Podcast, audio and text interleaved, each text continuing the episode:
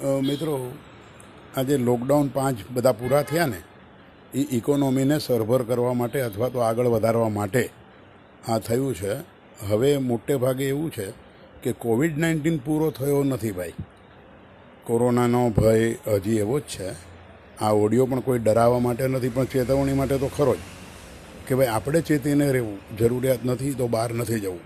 Mask અને સેનેટાઈઝરનો ઉપયોગ જ્યાં જ્યાં પણ જરૂરી છે એ સરકારી આદેશો મુજબ.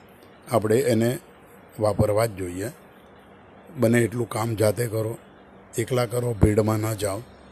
અને ઘરેથી થાય તો બેસ્ટ પણ તેમ છતાં ન છૂટકે જવું જ પડે. તો સંપૂર્ણ તૈયારી, તકેદારી સાથે જજો. જેથી તમે કોરોનાના સંક્રમણના ભોગ ના બનો.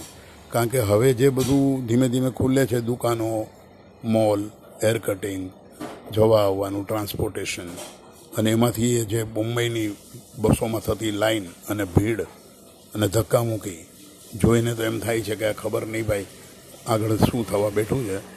પણ અત્યારે બે દિવસ થઈ ગયા, આઠમી જૂનથી ખુલી ગયું છે, આજે દસમી તારીખ છે, પણ હું એમ કહીશ કે બહુ ચેતીને ચાલો, જૂન એન્ડ સુધીમાં જુલાઈમાં ઘણા બધા આંકડાઓ અંદાજિત આવે છે કે આ કેસો આટલા વધશે ને તેટલા વધશે.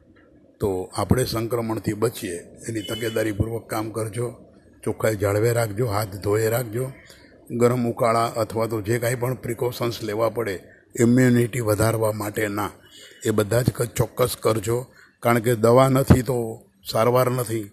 સારવાર કરતાં પણ જો તકેદારી હોય તો શ્રેષ્ઠ. એવું તો આપણા વડીલો પણ કહેતા. એટલે મહેરબાની કરીને પ્રશ્ન ઊભો થાય અને સોલ્વ કરવો. એ કરતાં પ્રશ્ન ઊભો જ ન થાય. એનો ખ્યાલ કરવો.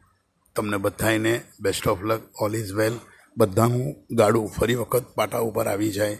બધાનું સારું ચાલે, વ્યવસ્થિત ચાલે અને છે એના કરતાં પણ વધારે તમે વિકાસ કરો. એ ભાવ સાથે જય જિનેન્દ્ર, હું વિરેન્દ્ર.